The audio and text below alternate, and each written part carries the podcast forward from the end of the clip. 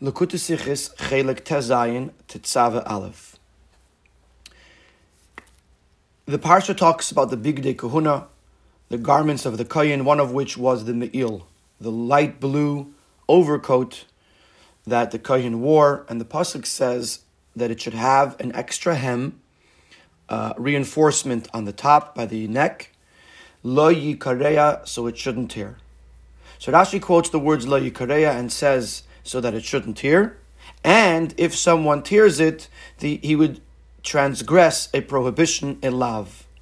Then Rashi continues, because this is one of the three hundred sixty-five lavin prohibitions in the Torah, and similarly the pasuk lo yizach choshen, that the choshen shall not be separated from the ephod, and lo yasuru mimenu, that the rods of the aron should not be removed from the rings, are also part of the lavin, the prohibitions of Torah.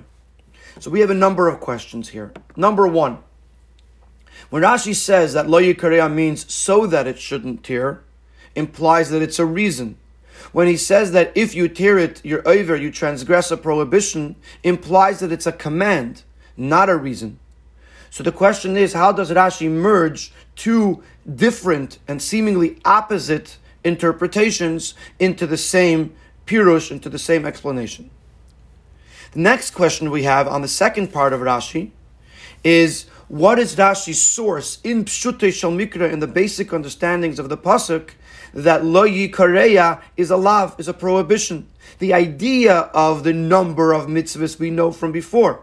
For example, where it says Im Lovan Garti, Rashi says v'tayag mitzvahs shamarti, I kept six hundred thirteen mitzvahs. So the Ben Chamish le'Mikra knows that there's an idea, uh, a concept of the mitzvahs having a certain amount of numbers. But how do we know that this one, lo yikareya, is one of them? And the third question is, Rashi says nothing on lo yasuru or lo yizach. Only here does Rashi say something.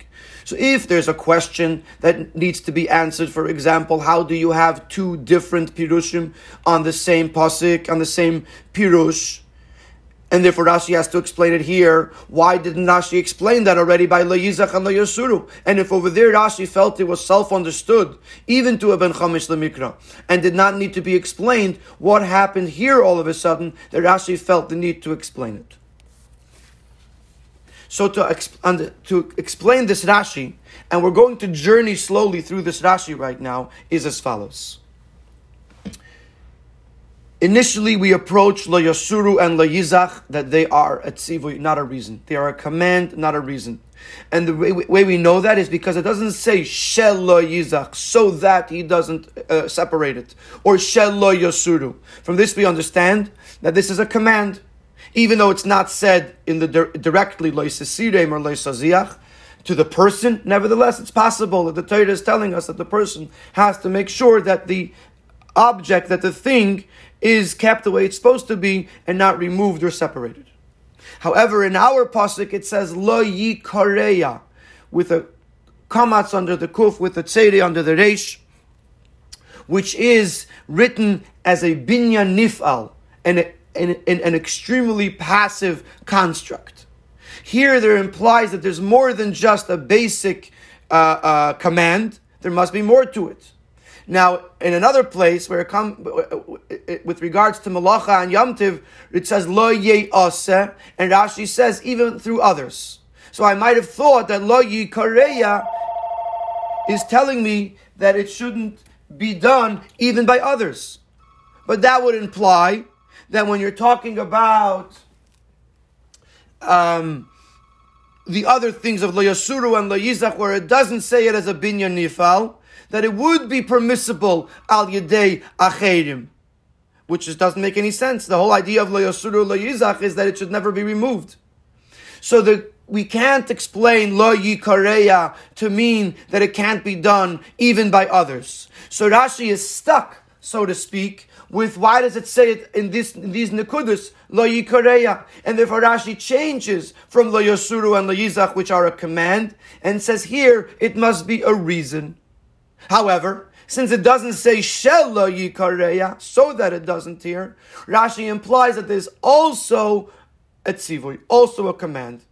So it's both. From the fact that it says lo yikareya, we know that it's a reason from the fact that it doesn't say shelo yikareya. We know that it is a command as well.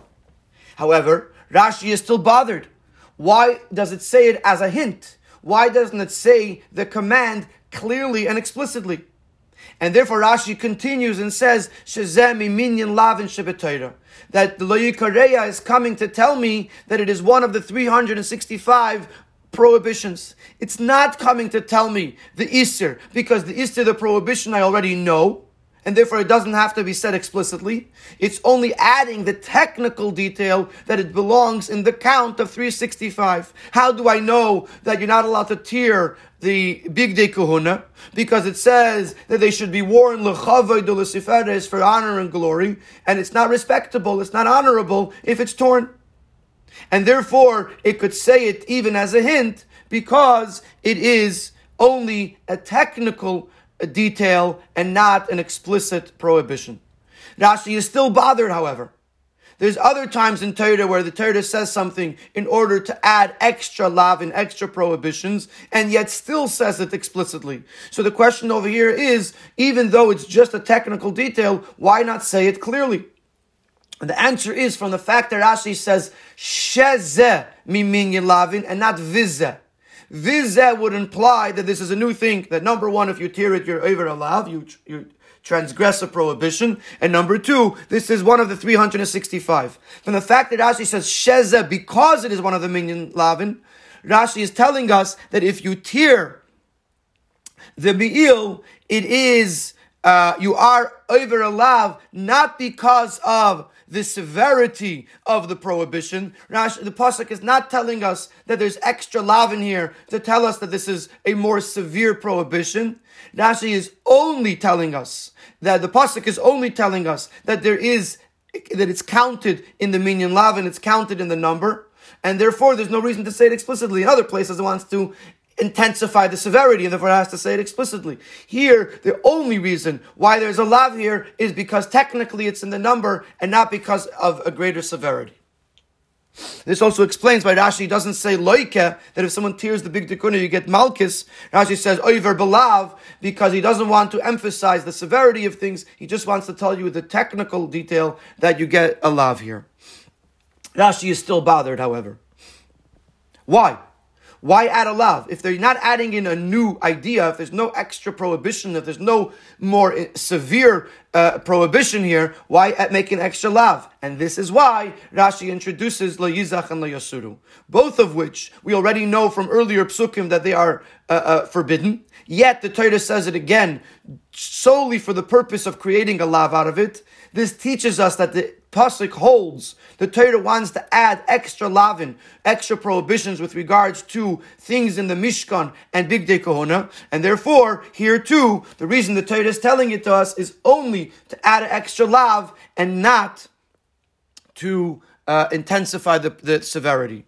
And there's actually a halachic relevance here, because according to the Rambam, if a person tears Bigdei Kehuna, besides for the me'il, he only gets malchus if it was torn in a destructive way.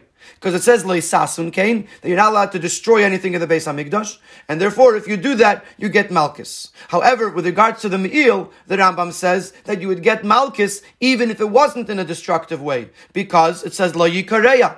But according to Rashi, based on the way we're learning here, that lo yikareya is not adding an extra pro, uh, extra prohibition, it is just telling me to count it in the number of three sixty-five, then it would, there would be no difference between the me'il and the other Bigdei Kehuna, and even if it was uh, uh, uh, by the me'il, uh, you would only get malchus if it's derech hashchasa, if it's in a destructive way, just like the other Bigdei Kehuna. Finally, we have the Yena Shel Torah, the wine of Torah, the deeper understanding. And the question is, why does Rashi say lo yizach before lo yasuru if the pasuk, if in the Torah lo yasuru comes before lo yizach? And the Rebbe explains that it's being said in the order of the Chiddush, in the order of what's a bigger Chiddush. In other words, the fact that you're not allowed to tear the Bigdei Kehuna, that's very simple, it's obvious. Even the fact that you shouldn't separate the choshen from the ephod, it says in the pasuk, "Lizikaron lefnei Hashem tamid," that always Hashem should always remember us, so it has to always be there. So it makes sense. that it should be there. But the rods and the aron make no sense. They're only needed for carrying. So if you're not carrying, why should they have to be there? And therefore, Rashi is saying that it's the biggest Chiddush, and therefore because it says it's the biggest Chiddush, it comes at the end. Not only can you not tear the Bigdei Kehuna, not only could, should you not remove the, the choshen from the ephod, but you should even not remove the rods, the badim from the aron, and it's on the same level as the iser of tearing the Bigdei Kehuna. Why not? So the Sefer HaChinuch says we have to be ready at all times. In every moment, in case the Eibusher says start traveling or let's bring the aron to a place that it's needed, the rods have to be there for the ready at any given moment. And from this we have a very powerful lesson, and that is as every Yid is an aron, is a place in which Toida dwells. And a person might think to themselves, when I'm learning Toida, I have to focus only on my Toida and not on anything else. And therefore comes the lesson that a Yid has to constantly be ready. If there's another Yid who needs Toida to be brought to him, instead of me saying to myself, I have to focus on my Toida, and I have to be in the Kodesh HaKodashim and do my thing, I have to have the Badei Ha'aron ready at any moment, that I could bring Toida to any Yid, to another Yid, and to another Yid. And this is how we conquer the world through Toida, not only to intensify our own learning of Toida, but to bring Toida to the furthest corners of the world.